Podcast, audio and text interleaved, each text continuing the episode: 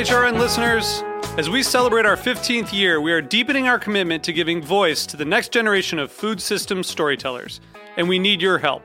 Our internship and fellowship programs help activate new possibilities for underrepresented and underestimated young people through experiential journalism, audio engineering, and production training. Through these unique programs, HRN helps food equity stewards build essential workforce readiness skills that expand their potential and foster economic mobility. Please consider supporting these critical programs. And with a minimum donation, you can be entered to win a dinner for two at an amazing restaurant in one of 8 cities and tickets to a concert at a great venue in one of those cities. We have incredible partners across the country who have donated as they also share our passion for helping to educate the next generation of food system storytellers. Check out heritageradionetwork.org/15 to donate and enter to win today. That's heritageradionetwork.org/15 to donate and enter to win today. And make sure you donate before March 31st. Thank you. This episode is brought to you by Diageo Bar Academy. Learn more at diageobaracademy.com. That's D-I-A-G-E-O baracademy.com. This week's episode of Meat in 3 is inspired by the reemergence of Cicada Brood 10. We're talking all about insects. Some people are calling crickets the gateway bug because that's a great introduction to what edible insects is all about. So we found detectable levels of cesium-137 in 68 of 122 total honey samples that we had. What is that? Is it tarantula? No, what is it? It's a tarantula. Oh, and they're going to eat it? No. Listen to Meat in 3 wherever you get your podcasts. So you don't shun the devil with your rock and roll load. Knows that country music's gonna save your soul. The devil runs his groove in them rhythm and blues that's him. It's gonna get you some. Welcome back to The Speakeasy. I'm Sother Teague. And I'm Greg Benson. Greg, how are you, my friend? I'm sweaty. How are you doing, man? Yeah, it's a hot one. Brooklyn, baby. Summer is upon us in a flash, right? The gears shift so hard between seasons in this town. I kind of love it, though, man. I mean, like, I love New York summer. I love that kind of, like, you know, I love escaping down to the beach, you know, once every couple of months.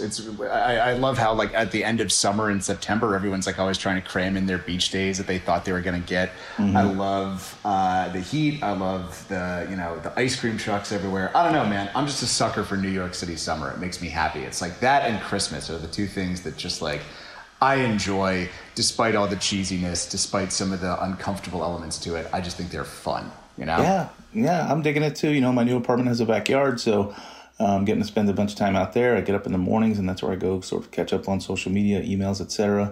And then my new apartment also has, a subterranean floor. I have half of my apartment's above the ground and half of it's below. And down here where I'm at right now in the studio, it's quite cool and nice. But speaking of, you've got a little cave that you can escape to. Yeah, kinda, right? It's definitely it's got windows, like Laverne and Shirley style, like garden windows. They're up above, like at the high part of the wall. But it's nice and cool down here, like noticeably, like a solid 20-degree difference between upstairs and downstairs at any given time. But speaking of sneaking away to the beach, Damon's not here with us today because he and Dylan, his twin brother, are celebrating what they call Twinsmas, which is their birthday, which was yesterday, in Hawaii. Creepy. Yeah. It is kind of creepy. I don't not look forward to the photos, but I don't really look forward to the photos. And it's not just the fact that they have the same face, it's that they have the exact same aesthetic. Like, you kind of have to look at the tattoos to tell which one is which. Oh, 100%. And that's the weird part. 100%. They have the same hair, the same beard, obviously the same face, same build. And then, they dress the same. And I think that the most interesting part about that to me, and I've certainly probably talked about it at too much length on the show with Damon, is that it all kind of happened separately. They currently live in the same city, but for, nearly a decade, they didn't. If you look back on the Speakeasy's Instagram page, you can see that photo of 10 years of Damon where he was a clean-cut, handsome fellow before he became a long-haired hippie fellow. From Buddy Holly to Willie Nelson in a flash. Yeah. Well, but that's crazy is that Dylan did the same sort of transformation on the other side of the country. So, they're both wearing giant turquoise rings and cowboy hats and sporting big, long beards and braided hair. It's like, how does that... But that's the mystery of twins. That's the creepiness of twins. Nature and nurture, man. I mean... Yes, so. I don't know. I'm like about as skeptical as they come, but my grandma was a twin for a very, very long time. And then she wasn't? Well, I mean, my grandma is 94. I guess she is still a twin. It's just she outlasted her brother. Oh, roger that. But it was super weird how they could tune into each other's thoughts. I don't really believe in anything that you can't see or prove. Don't mistake that for saying that we know everything. Clearly we don't. But, it's like I am very skeptical about anybody that claims to have psychic powers or, astrology or anything like that. And yet there's just so much undeniable evidence that I've seen with my own eyes of her and her brother just kind of knowing what the other one is up to without having to actually communicate in any sort of discernible way. It's very weird. It was very weird and continues to be really weird when I tell the stories. I would hang out in your kitchen and she'd be saying, oh, I think I should call Don. And 5 minutes later, the phone would ring and Don was like, hey, I feel like, you wanted to call. So here I am. Now that's creepy. Yeah, it is. Ooh, yeah. And many times when I would be hanging out with Damon and Dylan would show up in nearly an identical get up, that's where it just starts getting weird.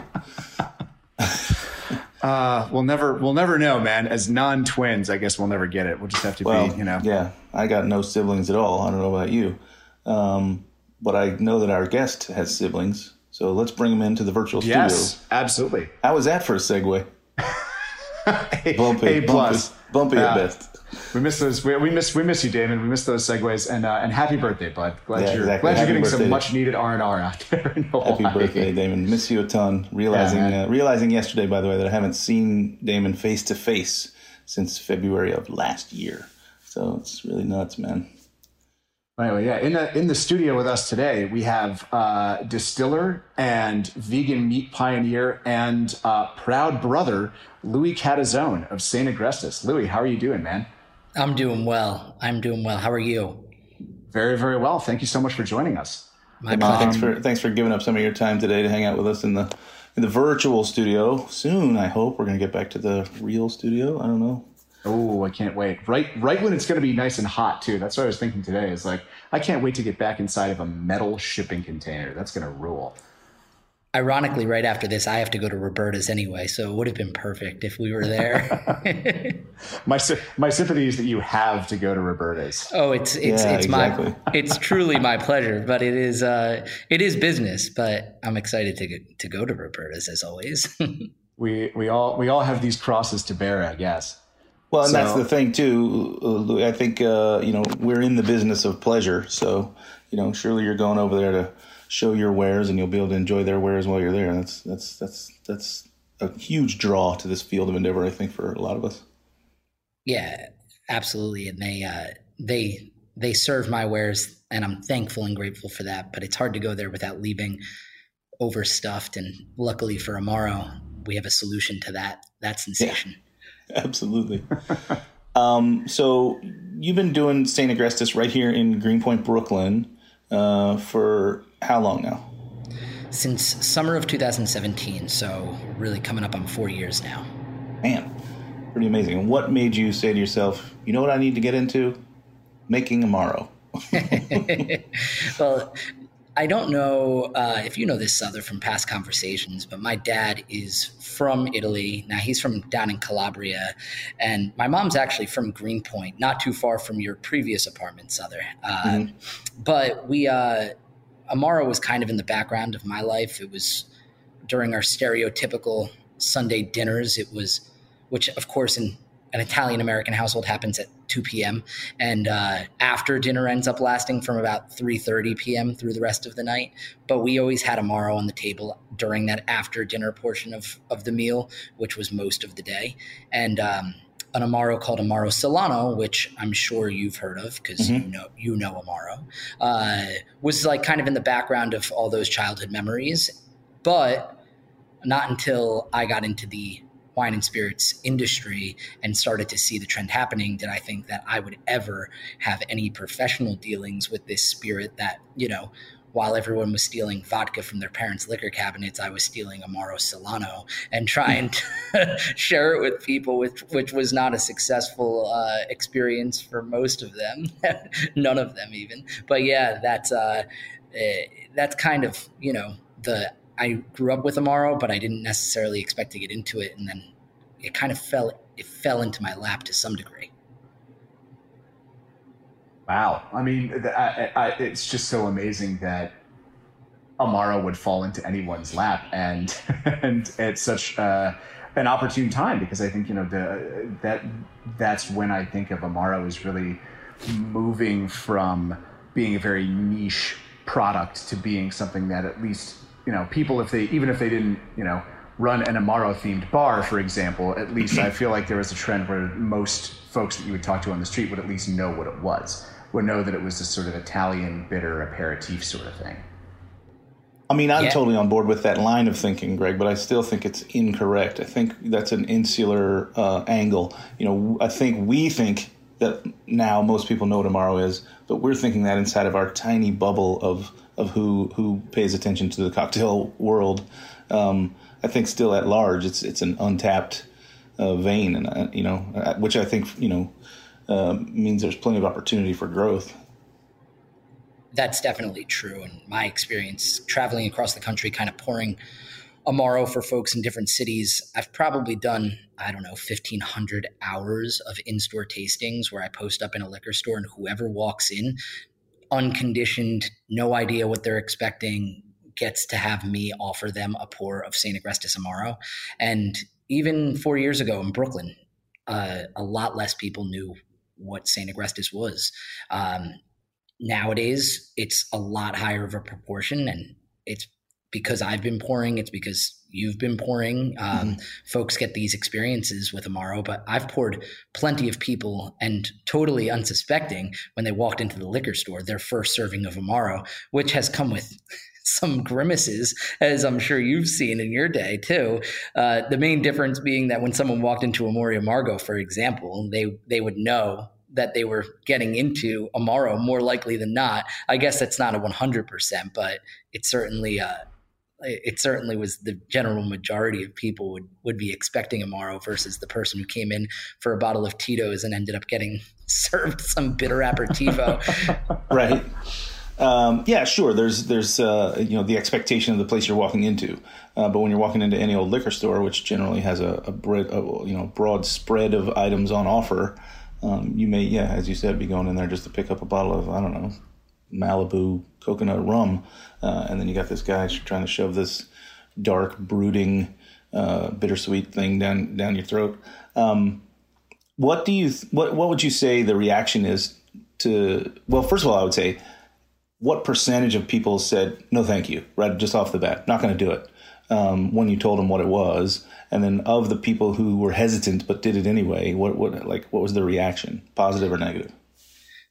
So I guess my results in this were kind of skewed for a few reasons. Number one would be going back to that bubble that you spoke of. We do generally live in a really, really cool area where even people who might not be as involved in the industry as we are still informed and curious, which is that's the why key. Curiosity weird, for sure. And weird products like Amaro can become popular and mainstay items on someone's bar cart, thanks to the curiosity of people in general. But here in Brooklyn, people like to try things, and that goes for Manhattan as well, of course. Neighborhood specific to some degree, I'd say, but that can be said about Brooklyn too. But the other thing that I had working to my advantage is that I make the Amaro. So when I'd say, hey, I make this Amaro in Greenpoint, and people would say, oh, you make it? There's usually a little bit more of a curiosity again to try it, because they're actually standing in front of the person who produced it. Like they feel a little less emboldened to just say no to you because you made the thing. Yeah, right? Exactly. Easier to say no to the kid who's just like, try this tomorrow. Yeah, 100%. So I work for these guys. Yeah. I have had many situations where they're like, well, if I don't like it before I taste it, you're not going to be offended, are you? And I said, no, of course not. I just want you to try it. That way, maybe your third or fourth experience with Amaro this is going to just help you get to a place where you can actually stomach it and if you find it palatable, because I think it does take a couple of tries with something as unique and also herbal as Amaro. It's just not familiar for us as Americans, but most folks or as a species, though. That's the thing I try and impress upon people all the time when they're coming in, fresh to Amor y Amargo, that we only taste the five things: sweet, sour, salty, umami, and bitter. And only one of those five is an acquired taste, and that's bitter. You have to taste it several times before you're adjusted to it. The joke that I commonly use is, if kids ran the world, we wouldn't have broccoli. Too bitter for them, right? But over time, you try the broccoli and you're like, ew, gross, get this away. And then as you grow up and mature, you try it again and you try it again. And you're like, oh, you know what? I do like this. So I feel like you're an extra hard row to hoe if you're out there just handing people something they, A, didn't expect to get anything, right? They just went to the store. They didn't know they were going to get a sample of something, much less an Amaro. But so A, you're handing them anything, and B, you're handing them something that's kind of got a built-in system that says you're not going to buy it on this one try. You're going to have to come try it a few times. Well, see, I actually kind of have to push back on you a little bit like that, because I did a little reading on the science of bitterness for an episode of Back Bar. It's actually going to be coming out next week on the 15th. Nice plug. I know, right? And it's interesting because, like you said, it's the only taste that is biologically programmed in our brains to make it to tell us not to eat something. Every other taste that you just mentioned, like salt tells us about the presence of electrolytes, sour can clue us into vitamins, umami tells us about protein, sweet tells us about sugar, bitter tells us that what we're eating might be poisonous. Right. But there is research to suggest that might not actually be true, and our bodies actually have bitter receptors kind of all over in weird places that you wouldn't think that bitter receptors would be. They're on our skin, they're in our lungs. Hilariously, they're even in our testicles. And it sort of makes you realize that bitterness is this sense that we don't understand. And when I think about drinking black coffee or drinking a shot of Underberg, I don't think of it as an unpleasant experience. I think about it as something that makes me sort of sit up and pause and take a moment and go back. And the science isn't so much that it's a knee-jerk reaction, ew, I don't like this, at least as adults. It's a reaction of, what the hell is that? This bears more investigation. Yeah. I want more, and I want to try it more. Yeah, I can totally see and understand that. I think there's something to be said in there somewhere, though, about experience, which I think would lead back to what I was saying, sort of the acquiring of that taste.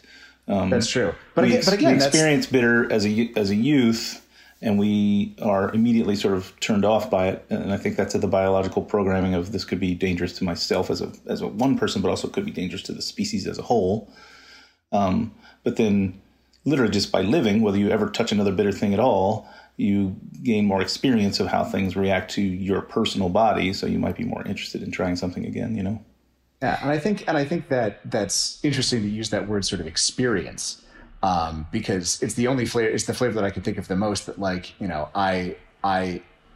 it hits something in the front human part of my brain, and I have to actually experience that flavor more so than thing of ice cream, which I also enjoy.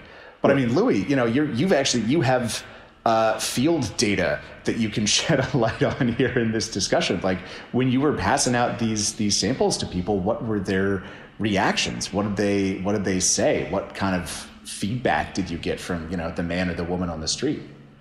Well, there's First of all, I just kind of want to take a step back and acknowledge that there are bitter receptors on testicles. That's yes, in and of itself. In the heart too. There's some in the heart as well. You can have a bitter heart. Yeah, for sure. But you know, I kind of have to almost think more like Sother as far as if there's bitter receptors on your testicles, then yeah, you're taught to like kind of avoid them, right? That's my association at least. But I'll move on to your question. Yeah, I think that in a lot of cases, there's been instances where if it was someone's first experience with Amaro, they definitely didn't buy it. But if someone had just gone to Amor y Amargo or had a meal at some a restaurant that had an Amaro program and was served some Amaro after a meal, whether it be an Amaro made here in the U.S. or a big brand Amaro produced in the motherland or in Europe in general, that person was way more likely to enjoy their experience with St. Agrestis Amaro. Now, I think that would make sense with any spirit. It's not specific to Amaro. If someone had Jamaican rum for the first time, they'd say, why is this so funky? What is that smell? What's the deal with this? But when you have it the second time, you're expecting it and you kind of, you know, your taste buds to some degree are a little bit prepared for it, assuming that your memory doesn't suck, which, you know, for some of us, our memories do suck. I think that experience and memory is really what makes the actual enjoyment and in a lot of cases, the associations with any spirit, whether it's Amaro or tequila, enjoyable. That is interesting. That's kind of my train of thought as well. And everything that I've kind of come to believe in my experience with this stuff sort of points that way. I want to ask, though, well, I also want to remind the listener, you know, Amaro, and this is the problem with translation, right? The word itself translates to mean bitter. But the thing, the liquid that we're talking about, translates to mean bittersweet liqueur, right? And I think it's really important that we say the sweet part, because Amaro, the only difference really between an Amaro and a tincture bitter is some kind of sweetener to make it more potable, more drinkable. You know, giving it balance. Difficult to have a glass of Peychaud's bitters before lunch, but very easy to have a glass of Campari before lunch, right? Because of the balance of making it potable by having a sweetener added. So I don't like to scare people off by saying, this is bitter, it's just bitter, the word means bitter, which I think, sadly, is how the public shares that information with one another. And I think the ones who are enthusiasts inadvertently scare off the ones who might have been. You know, I've talked all the time about how maybe two people will come in and one's like an Amaro nerd and he's read about the bar for years and he's so excited to be there with his friend and he looks up and sees something like Nova Salis and he's like, oh my God, give us two Nova Salis. And I'm like, your friend here has never had Amaro. Why give him that? He's never going to have it again. You know, so I'll give you this, but I want to talk to your friend and coach him in a little bit, you know. I think it's important to mention or to remind anyway that the sweetness is part of the program when we talk about Amaro. And then I want to talk about just specifically your Amaro, St. Agrestis. You want to talk to us about the flavor profile? I have my own words about it, but I don't want to taint yours. Sure. Well, and I think sweetness in addition to obviously flavors that aren't just bitter. Yeah, of course. Yeah, and that's what makes the possibility of an Amor y Amargo real, because you can go there and experience hundreds of visits and you can continue to pull out a different bottle for that same person who's been to your bar hundreds of times. And the experience will be unique every single time because Amaro has such a wide spectrum of bitter and sweet, but also of just different flavor profiles based off of the herb, spices, flowers, roots, seeds, citrus that go into it. Now, St. Agrestis is quite unique in that it's pretty spice driven in and of itself. And that's probably the first and most easily recognizable things. And I think you can make an Amaro approachable in two different ways. One way being by making it sweeter and another by making it familiar. And with St. Agrestis Amaro, we opted for complex and nuanced, but familiar and balanced in bitter and sweet. That was the goal. So St. Agrestis Amaro has cinnamon, clove, and allspice first. That kind of gets balanced out with a high tone green note of the spearmint and peppermint that gives that cooling sensation. And then the the finish, you get that sarsaparilla root, which is quintessentially American. And I always call it the snapping botanical, because when I'm pouring it for somebody and they recognize that flavor, yes, because it's so nostalgic, but they can't figure out exactly where they recognize it from, because perhaps it's been 20, 40, 60 years since the person I'm pouring it for had a root beer, but they know that they remember this flavor, and it's usually kind of transportive, which is super fun as well. Yeah, I'm a big fan of your juice. It definitely has that sarsaparilla vibe. I like to, as with many Amaro, I like to just drink it long with some seltzer, and it does kind of mimic somewhat like a minted, root beer situation. Totally. So it makes it pretty easy to grab off the shelf and take on its own, or it's got lots of possibilities in the cocktail world. Let's take a break real quick and hear from our sponsors. We're going to come back and keep talking about locally made St. Agrestis Amaro with Louis. So stand by.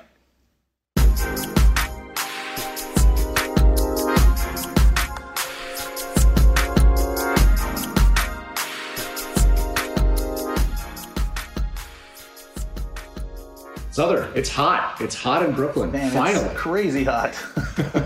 I love it, as you know. I think I always talk about how, for me, surface of the sun is the temperature I want it to be all the time.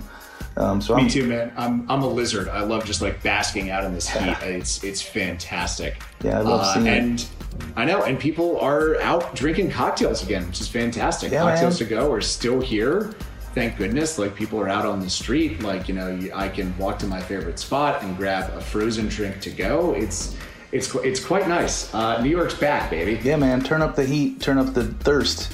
I think people are out there really going for it. 2 reasons. 1, it is hot. And 2, I think also, they didn't get to do this last year. So I'm noticing here and there, I know you're not kind of in it right now, but I am. I'm noticing here and there that people are maybe going a little too far from time to time, more often than they would normally. I think it's the newness of it being back. So I think it's important that we take care and monitor them in a more caring way, be a little bit more responsible about the way we serve. And we've joked about this, about how low and no ABV cocktails are always like, oh, like this is going to be their year. But I think especially this year, if you're going to go out and you want to drink 6 cocktails, why not have 6 low ABV cocktails? If you want to just like have a day where you just go out and you ride a nice buzz and you can still be responsible, or you can still get up for work the next day or what have you, like. No and low ABV cocktails are a viable alternative. They're out there. They're good now. They don't suck anymore. That's right. They're sessionable. And there's plenty of resources out there to get some information on how to go about creating those cocktails from like Diageo Bar Academy. Yeah, exactly. DiageoBarAcademy.com, man. Lots of really great resources there, not only about making low and no ABV serves, but also just kind of like, responsible bartending and mindful drinking and watching out for your health, which I really appreciate. We talk about that a lot on the show, but there's a reason for that. They're important topics. Well, right. We have to be mindful of the fact that we are, altering people's state when we hand them a drink. And then if we hand them another one and another one and another one, we're getting them out there. And maybe we have to be a little bit more mindful of their judgment. So to be able to offer things that are lower ABV, like you said, a little bit sessionable. I think people are smart enough to choose, sessionable beers, but I don't think that people calculate ABV in their minds when they're looking at a menu. This sounds good, I'm going to have it over, oh, maybe that one's a little too stiff, maybe I should go with this one next. So I think it's part of the program that we should drive people towards the drink that's right for them at the right time. And again, plenty of resources available at Diageo Academy, which is, we've been talking about it for a few weeks. It's such a great thing to have. And the fact that it's free lowers the entry barrier to next to nothing. If you've got access to the internet, you've got this thing. And it's a wide resource that has tons of things on it that you can look into. We've been talking about batching cocktails and cocktails for delivery. We've been talking about, just a canon of recipes from classics to unique ones and seasonal ones. We've been talking about the fact that they have a sort of masterclass situation happening on there with different professionals from all over the world swooping in to talk about particular topics. And again, that it's all free. It's just incredible. Absolutely, man. There's so much to do there. And, as we keep harping on, it costs you nothing. There's no reason not to check it out. So check out DiageoBarAcademy.com for tons of great resources. That's D-I-A-G-E-O baracademy.com. Stay informed, inspired, and connected to grow your career and just learn some fun stuff. Check it out.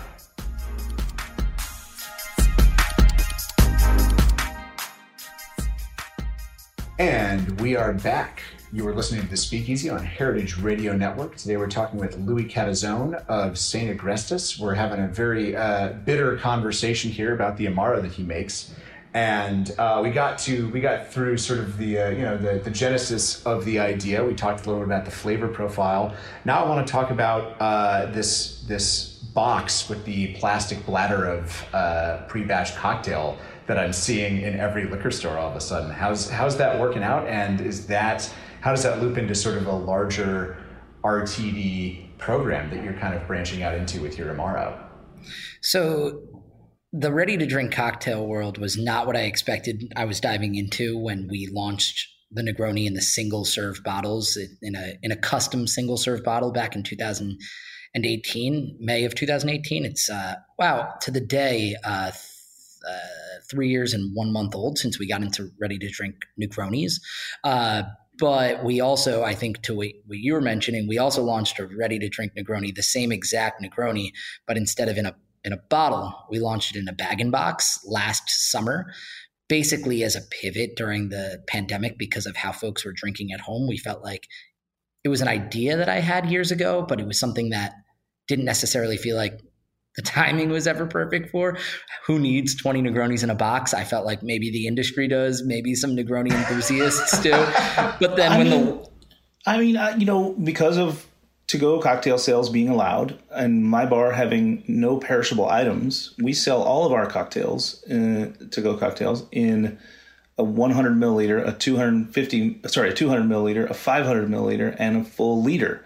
And, in the beginning anyway, I think it's gotten a little less difficult because people have sort of wised up. People would come in and say, what, 10, let's say Negronis, 10 Negronis, what am I going to do with 10 Negronis? And my answer would be, yeah, I went to the grocery store and I only wanted one egg, but they sell them by the dozen.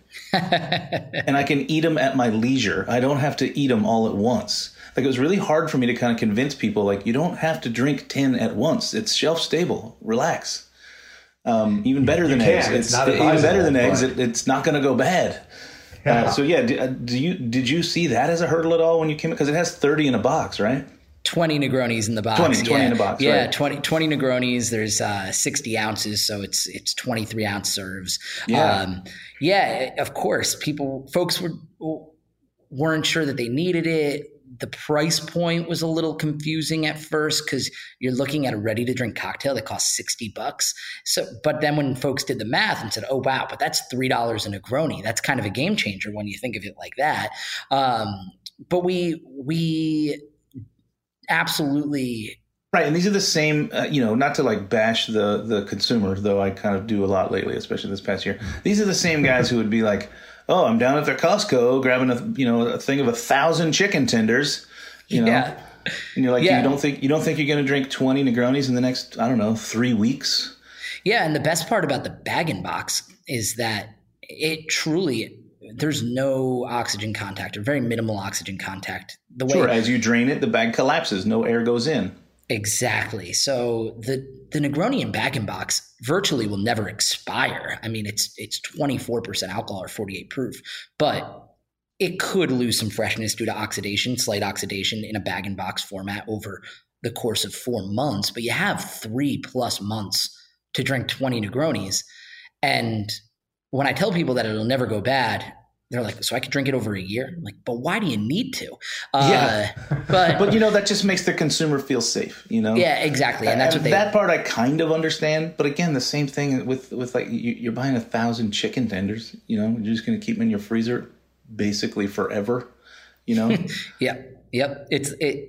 It's a similar concept. And luckily, based off of our timing, and there was a reason we did it when we did it, folks were just drinking so much at home that it made sense for them to have a Negroni fountain in the refrigerator during the summer of 2020 when things got as weird as they did. And, to some degree still remain that weird, but I don't think the concept of having a Negroni on tap in your fridge is something that we've outgrown even as we get back to hopefully full-fledged normals, you know, immediately. Yeah. I don't think that's going away. I think it gave us time to train people. It gave us time to make them understand that this is a thing that they could have. And also to prove to them that you don't have to up your normal consumption to do this. I think maybe certainly at first when people were like, oh, I can't go to bars, so I'm going to stay at home. And I would see the Instagram photos of people making themselves a drink and, you know, basically a pint glass. I think that's just a common mistake with the home bartender. They don't – portion control is not very well adhered to. You know, so that 20 Negronis might have been, you know, 8 Negronis for someone in the beginning. But now they've kind of learned, you know, like, oh, okay, I understand what I'm doing now. You know, recommended portion size makes more sense. You know, because I think at first people are like, well, any size bag of Doritos is a single serving, right? That little tiny one that comes with your lunch all the way up to that big giant one. That's a single serving to the home consumer, right? You got to portion it out for them. But I think that we've trained people well enough to know that now you can have drinks, especially drinks that are all spirits, like a Negroni, on hand at the ready, kind of forever if you want it. So I don't think that's going to go back. Would you change anything if you thought it was going to go back? Would you make it like a 10 Negroni box instead of 20? Nah, I think I like the idea of big and small. It's either one Negroni in a single serve in a intricate glass bottle, or you got 20 Negronis and you can keep it in your fridge, or if you're going away for the week or visiting somebody for a party, boom, you don't have to worry about if they don't have anything up to your standards. You don't want to walk into the party and be handed a White Claw, or you do perhaps, but if you don't, now you can make sure you have your Negroni on tap and you don't have anything to worry about. All they need is ice and you're good to go. No, I wouldn't change it. It's become volumetrically our most important product, believe it or not, since launching it, just because obviously it's huge in 1.75 liter format, which is the biggest. Actually, 1.8 liters was a recent change, but the largest format that the federal government here in the United States will let something registered as a spirit go into. Because otherwise, I'd think, why not? Maybe even go a little bit bigger. Sure, get the home kit where you can transfer your water cooler. Yeah. It's a party. Big carabiners full of Negroni. Just tap it up. Let's go. And then hit the beach, man. Yeah, put it in a Camelback and get after it. Why not? Now, is it pre-diluted, or do you have to stir it with your own ice at home? Is there that one little extra step that the consumer has to do? We made hundreds of Negronis when we finalized the formula for this, and yeah, it's pre-diluted. You'll want to drink it over ice. Unfortunately, it will separate if you froze it. So if you put it in the freezer, the lower alcohol components will actually freeze, leaving you with almost a slushy like Negroni, which sounds great, except that the higher alcohol liquid components taste high in alcohol. So it ends up being a much more extreme high ester example, or I guess I should say high octane example of a Negroni. But the... It's like you're jacking it, you know, apple jacking it. Yeah, exactly. But freezing off some of the non-alcohol to have a greater alcohol. Yep. Yeah. And that's a version of increasing alcohol to separate it by freezing, as opposed to separating it by heating, because obviously there's a different freezing point and a different boiling point, which is why we even have alcohol to begin with here, at least on the distilled level. But yeah, the Negroni was a really challenging thing to get the proportions perfect on a small scale, and then to say, okay, but what about when we make 1,000 liter version of this? Is it going to scale exactly the same way? And that had its fun moments, but also figuring out the right amount of water, doing some displacement, everything's done by weight here, everything, and I think that's the only way to do things on as big of a scale and keep it as consistent as we need to. So we weigh everything, which generally happens in a distillery. It also happens behind a lot of bars. Mm-hmm. Let me go ahead, Sother. You got it. Go. I wanted to ask you a little bit about the how you're finding the RTD market, because we've had, it has exploded. I think it was going to explode before the pandemic, and that it was on its way, right? White Claw and Truly and all those guys were already out there, and they were going 300% growth year over year for the 2 years prior to the pandemic. I haven't seen any numbers about last year, but I assume it just exploded. Yeah.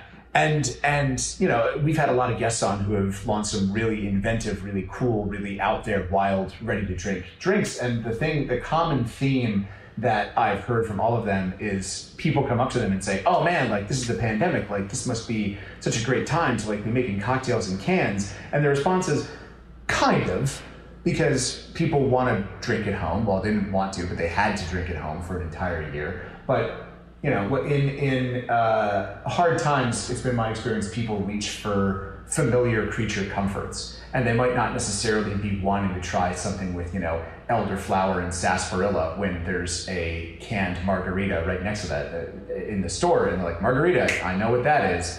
So I guess my question is sort of, how has that treated you, and how's that been for you as a Negroni maker? My real question, I guess, being, do people outside of the bubble that I apparently live in know Negronis enough that it's had this sort of crossover into the mainstream success, or do you still kind of have to educate people that, like, it's a nuanced drink, it's a bitter drink, it's a botanical drink, but it's probably the best drink that we've ever invented as a species, so you're not going to regret trying it? Well, I'll start by agreeing with that sentiment. I think it is the greatest cocktail that we've ever created. And I've made plenty of cocktails that aren't Negronis in my life, so I'm it's not as though I'm that biased. I also make a ready-to-drink aperitivo spritz cocktail. So I have two babies in the RTD world. To answer the question, though, or one of the few questions that you threw my way, Greg, yeah, I think that there, in the beginning, the very, very beginning of the pandemic, I think that there was an inclination to, if you are a Negroni drinker, you perhaps reached for Campari. But after you killed your first bottle, and who knows how fast it happened, you might have wanted to try a Negroni that was prepackaged and not made by Campari. And we actually saw a dip in sales in March and the beginning of April, and then a return, and then big increases thereafter going into May, for not just the ready-to-drink cocktails that we produce, but also our spirits, as I think folks did start to get a little bit more experimentative at home in making perhaps their favorite cocktail. Now, all of that said, the other advantage that we've had is that we didn't launch ready-to-drink cocktails the week before the pandemic or in the middle of the pandemic. We started making bottled Negronis, and it was difficult in 2018 because there weren't a lot of ready-to-drink cocktails in the market that were made by smaller producers such as St. Agrestis. So when we began, it came with its challenges, as folks didn't necessarily expect quality in a ready-to-drink cocktail. They anticipated oversweetening, and out of balance, which was surprising to us. But I guess in hindsight, I understand why. It just wasn't really something that folks had experienced in the past. But a lot of people said, "Oh, I bet your Negroni is probably too sweet for me." I said, "Well, why do you think that? Like, let's give it a try." We worked really hard to make a balanced Negroni, and anyone who's ever batched a cocktail knows that you can actually be way more precise in your batching and your proportions when you're working with larger sizes. A jigger, cosine, yeah, right, Sother? I mean, it's almost an unfair advantage if you find perfect balance. I can repeat it every single time because it's on such a large scale, and we have really precise scales, literal scales, that tell us when we're at the exact right proportion of each ingredient, and that all works. But we had a lot of growing pains in the beginning by making folks have to overcome this preconceived notion of ready-to-drink cocktails.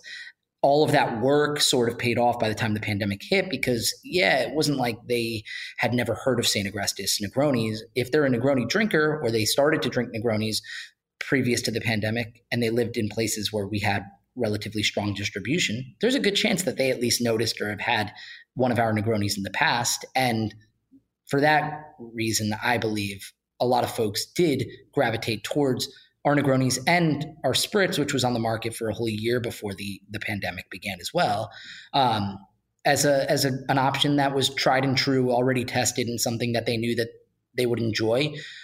Maybe not quite to the degree that if they were sitting at a bar like Amor y Amargo, but pretty damn close to that experience of having a craft-made cocktail produced by somebody other than them, or I guess, you know, mixed up by someone who wasn't mixing it into a pint glass. Right. Yeah, I think that's what people were really missing, was having something made for them. And I think that, given that you were already somewhat established, that probably at least gave you a leg up here. I don't know. Does that work anywhere else further away from home where you're kind of, hometown advantage? Yeah. I mean, there's some markets that we have had, some success in for years at this point. We quickly got into California, and California remained a strong market for us through the pandemic. The Massachusetts, greater Boston area as well. New Jersey, a lot of folks left New York, and we always talk about, the folks who left New York, whether it be temporary or not, they all went to the Hamptons, but so many folks ended up going to the Hudson Valley and to New Jersey, and those markets, I guess, which are still, quote unquote, our backyard, ended up becoming pretty good markets for us as well. And then the biggest surprise is that the second best city in the United States for St. Agrestis, and perhaps it won't surprise either of you gentlemen, but it's Minnesota, or Minneapolis is the city. I mean, the market there is so good for us. We do more business in Minneapolis than we do in Los Angeles or San Francisco. And it's partially because we have an absolutely incredible distributor, but also because there's such an incredible appetite for food and drink, and there is sort of an already developed palate for herbal and bitter, in part for a long, long time, thanks to the Scandinavian culture that has always been there. Yeah, absolutely. That surprises me not at all. I have a lot of familiarity and a lot of love for the Twin Cities. They punch way above their weight in terms of what a high class, high grade, and how educated the consumers are in food and beverage there. A lot of amazing aquavit. A lot of amazing, like you said, interesting herbal Scandinavian liqueurs. I mean, Jesus, Malort. I know that's Chicago, but like that's in that same vein of what you're talking about there. Totally. And, I don't know. I guess what I'm trying to say is Minneapolis is cooler than you think, and you should probably go visit it. Yeah, I kind of agree. There's some other cool things going on in Minneapolis that I don't think people have heard enough about yet, in the sort of bitter world. Listen, I want to touch on, before we end up wrapping up this episode, that you and your brother have another company that has nothing to do with booze, but it's in the consumable realm, and you guys make and sell vegan deli meats. We do. Which I'm super intrigued by. My partner is vegan. We offer food now at Amor y Amargo. Since the pandemic, we were required to offer food. So all the food we offer is vegan. I'm the chef of the situation, so I'm in there making all this vegan food. And I have to say, in fairness, I'm pretty skeptical of all of the fake, I don't know what you call them, but, fake imitation meats. I try and just sort of like cook vegetables. Like, I don't know that that's in my world, but I will also say I've given them very little chance. So I'd love to talk a little bit, at least, about your vegan deli meats and why did this happen? The why is a simple answer that you guys will obviously understand immediately. 70% of our customers, by number of customers, not by revenue, but 70% of our customers were bars, restaurants, and that went away overnight in March of 2020. We looked at each other and thought, my brother's been involved with St. Agrestis. He was actually the guy who planted the flag in California for the brand. When I convinced him to come on board, we immediately shipped him out that way. But when the pandemic began, he came back here, and we were scared shitless. We thought that the brand would perhaps not survive the turbulent times that we were about to dive into. So the trend felt right with a lot of people pivoting towards plant-based alternatives. I didn't see anyone doing cold cuts really well in the alternative meat category or the plant-based meat category. Now for years, and this was sort of inspired by a trip to Mexico years ago, I started to eat seitan, which is vital wheat gluten, usually chickpea flour, and water cooked in some sort of a broth. And I started to experience vegan tacos made from seitan, let's call it 5 years ago in Mexico City. And I thought, wow, when I come back to the US, I'm going to start cooking a lot of seitan because it seems to have this really incredible texture to it. It has a lot of, it's gluten because it's wheat. So not everyone can consume it, but I don't have an intolerance to gluten. So I started cooking it. And one day I just decided I was going to start kind of making some cold cuts because I'm Italian American. I grew up in New Jersey. I missed an Italian sub and there was nothing on the market that I could get to kind of, you know, get that craving fixed. So I created ham and pepperoni after a bunch of different iterations of it using spices, and a lot of which I have great, incredible access to because of what I do for a living, buying herbs and spices and turning them into Amaro. And I jokingly was calling it Louis Luncheonette as like a, hey, friends would come over, we'd meet in the park and I'd bring a bag or a basket of Italian subs made with Louis fake cold cuts, fake meat cold cuts or plant-based cold cuts. I'd say, hey, here's a Louis Luncheonette sandwich, almost as a joke. And I kind of brought the idea to my brother Matt and my business partner Steven, and we were like, yeah, well, we're not going to have much to do right now. We can't go see accounts. All we can do is make spirits and cocktails here, and you know, that's only a portion of the job. A big portion of my time was spent running around with a bag full of booze, and that obviously was immediately not a possibility. So that's the why and the kind of how it came about. And we started making. The idea happened by March. We were already, you know, okay, let's move forward with it. The business didn't fully get off the ground until fall of last year, which makes sense considering it's a totally new world for us. If the food items, and we don't produce the food here in the same facility. We have a share of a commercial kitchen that's where we cook.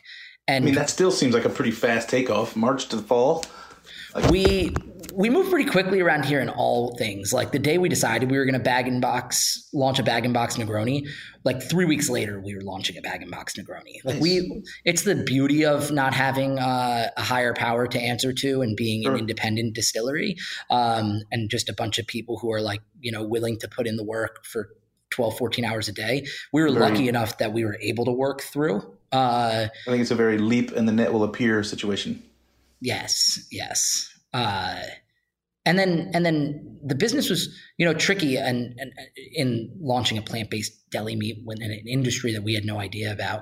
But the fun part is, and this is kind of like a recent addition, we launched a plant-based rib. We're calling it pig savin rib. Yeah, I checked out the website. I saw all this stuff. Yeah, thanks, Sother. I appreciate you checking it out. The pig savin' rib kind of changed the business for us, though, because I did think that there was an appetite for something grillable that wasn't a burger or a sausage or a hot dog. And I worked really hard with my brother to create a rib experience that was made entirely from plants that really would, you know, kind of be approved even by the meat eater. And we tested it on meat eaters. That's how we decided we were going to go about it, as opposed to testing it on vegans or on vegetarians. We wanted the meat eater to approve. And once we got that stamp of approval, we launched that to the market too. Well, I think by and large, and this is just certainly one man's opinion, I think by and large, you're not really selling these things to the vegan. I think the vegan doesn't want fake meat. They didn't want meat in the first place. I think you're selling these things to the meat eater who wants to reduce his intake of meat, maybe.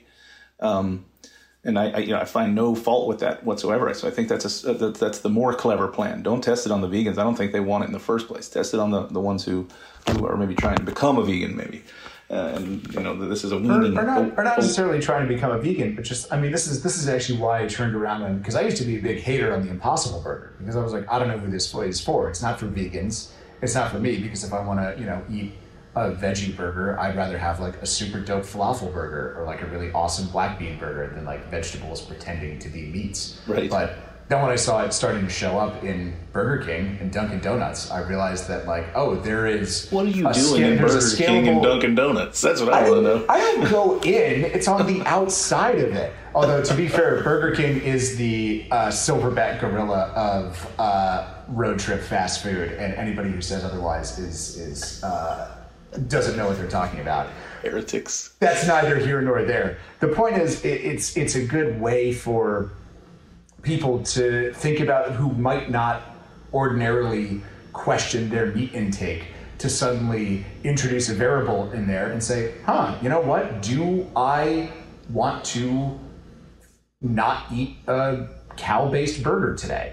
And then all of a sudden, you've got them thinking about their meat intake. You've got them thinking about the effects of that on the planet. You've got them, questioning this default assumption that a hamburger comes from a cow. I don't know, maybe I am putting a little bit too much faith in the average American consumer, but I think that the important thing about, meat substitutes, like, the something like a pig Savin' rib, it's just the fact that that exists gets someone who might not have even conceived of that idea to think about the way that they eat meat, and I think that's really important. Sure. I want to ask another question regarding this, though, Louis. Do you have a culinary background? How did you just, I'm just going to fucking go in the kitchen and make a thing that's never been made before? I don't technically. I never worked in a kitchen. I mean, I made pizzas growing up and stuff like that, working in pizzerias.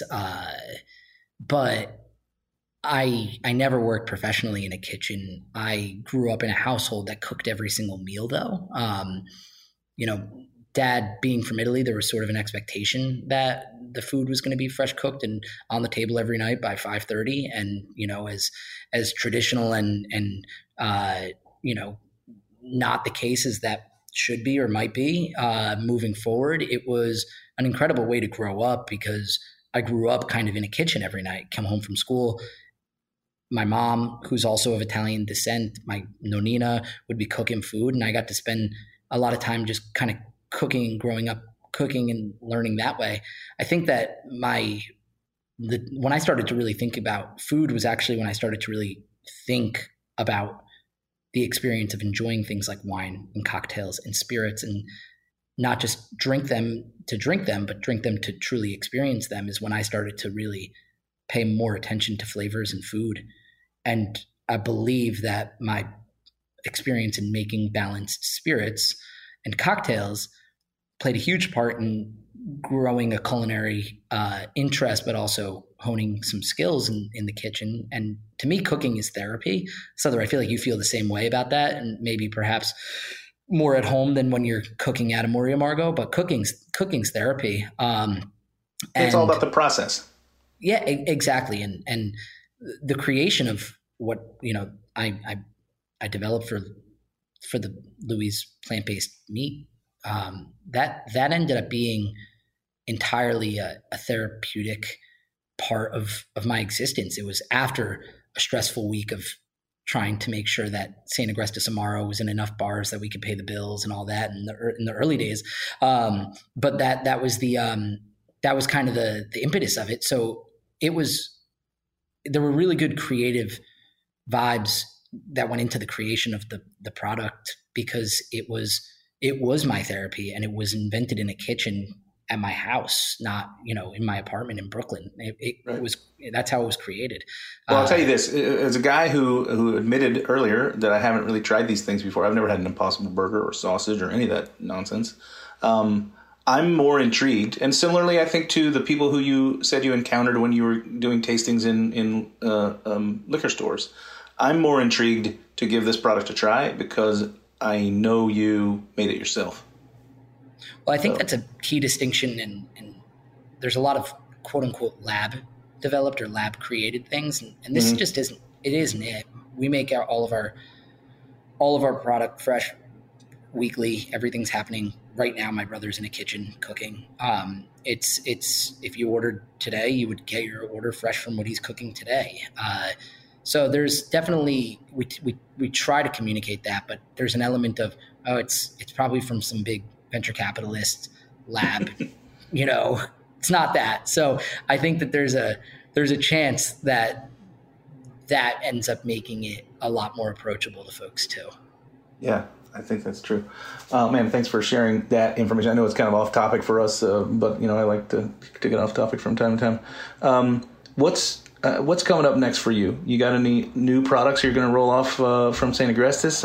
I'm reading here in my notes here something about a podcast. I'm going to try and crack into this world.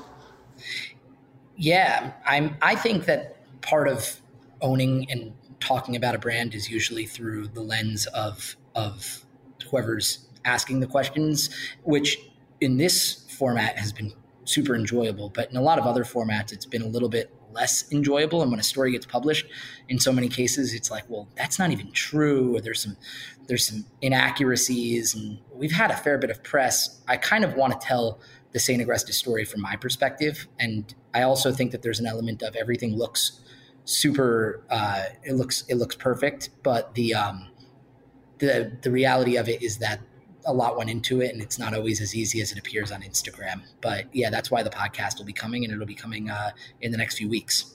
Awesome. Cool, man. That's great. We'll make sure we get that out there. Speaking of getting it out there, how can our listeners follow along with what all you're doing? You got an Instagram handle or other social media you want to talk about? Yeah, Instagram's best on the social media front, just at @st_agrestis. But also just going to stagrestis.com and subscribing to the newsletter is also an incredible way to keep in touch if we're launching anything new, or the link to the podcast when it comes out. All of that is those are definitely the top two ways to keep in touch with what we have going on here in Greenpoint. Awesome. You got one for the Louis Luncheonette? Yeah, we do. That would be louisplantbased.com. And I think it's worth noting that I fought the naming of it after me. I wanted it to not be called Louis because I feel like it seems so narcissistic, but it... you had already established it with your Louis Luncheonette baskets full of sandwiches. and I lost that vote against my brother and my business partner. So here it is, Louis, and here I am plugging a brand when a website that bears my name as well, which feels disingenuous, but it is what it is. I think it's the epitome of genuine though. It is you. You made it. You can't run from the brand. That's true. It is me. It is me. I must be proud. Yeah, you should be. Well, man, thank you so much for giving some of your time to us today. Look forward to maybe a day when we can stand across the bar and see each other in person again and have a drink of delicious St. Agrestis, or maybe a Negroni from a box. I haven't tried the box one yet. I have tried those spritzes, though. They're quite good.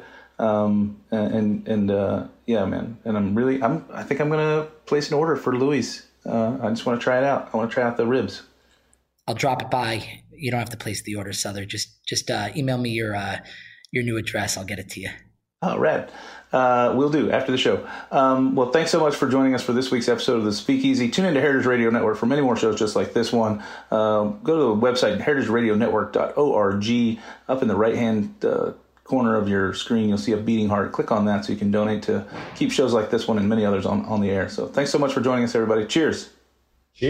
So you don't shun the devil with your rock and roll load. Knows that country music's gonna save your soul. The devil runs his groove in them rhythm and blues. That's him. It's gonna get you some in the air. The Speakeasy is powered by Simplecast. Thanks for listening to the Heritage Radio Network. Food radio supported by you. For our freshest content and to learn more about our 10-year anniversary celebration happening all year long, subscribe to our newsletter. Enter your email at the bottom of our website, heritageradionetwork.org. Connect with us on Instagram and Twitter at @heritage_radio. You can also find us at facebook.com/heritageradionetwork. Heritage Radio Network is a nonprofit organization driving conversations to make the world a better, fairer, more delicious place. And we couldn't do it without support from listeners like you. Want to be part of the food world's most innovative community? Subscribe to the shows that you like. Tell your friends. And please, join the HRN family by becoming a member. Just click on the beating heart at the top right of our homepage. Thanks for listening.